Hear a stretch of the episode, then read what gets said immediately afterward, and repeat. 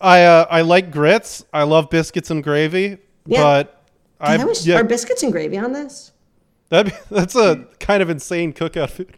No, no, no, no. I think I think that's like a fun dark horse candidate that you could bring. Yeah.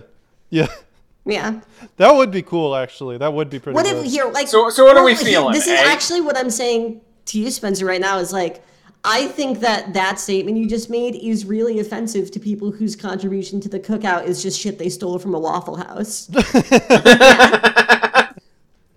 I think if you don't have that criminal cousin or whatever who comes to the cookout with just like a big bag with money on the side and then the money is crossed off and it says Waffle House and it just plops down an, an entire fucking 10 pounds of grits on the table, I don't actually think you're having a real down home country cookout. No, that's true. Yeah, we don't. We don't. We need some inbred person to bring a live pig to slaughter for the sausage and- gravy.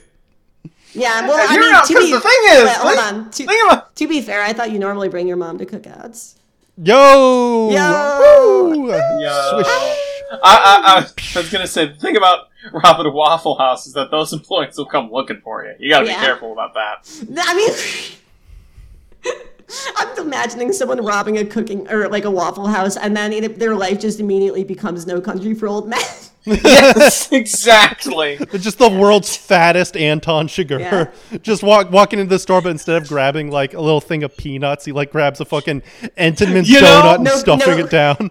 No, gr- no waffles for old Clyde. Yeah. It's just- What's yeah. the most you've ever lost on a Being coin a flip? four His hundred, name is Le Anton Chigurh. being a Ant- yeah, being a four hundred pound man with that Anton Sugar haircut Cookie. could go. Anton, I mean, and then the last name is you know what it is, and I'm not going to say it, but you know what it is. but pronounced like Shigor, you know, which is a very funny word if you think about it for a couple seconds.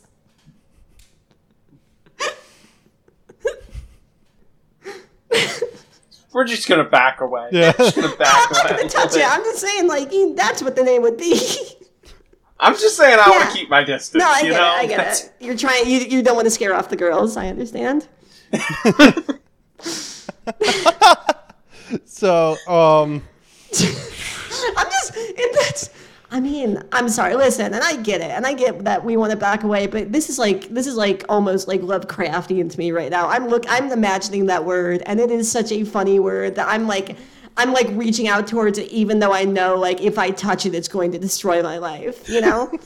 like like to me like this is like this is like fucking Abu from Aladdin reaching out to the gem that eventually like brings A the moth to flame. Yeah. Just Yeah.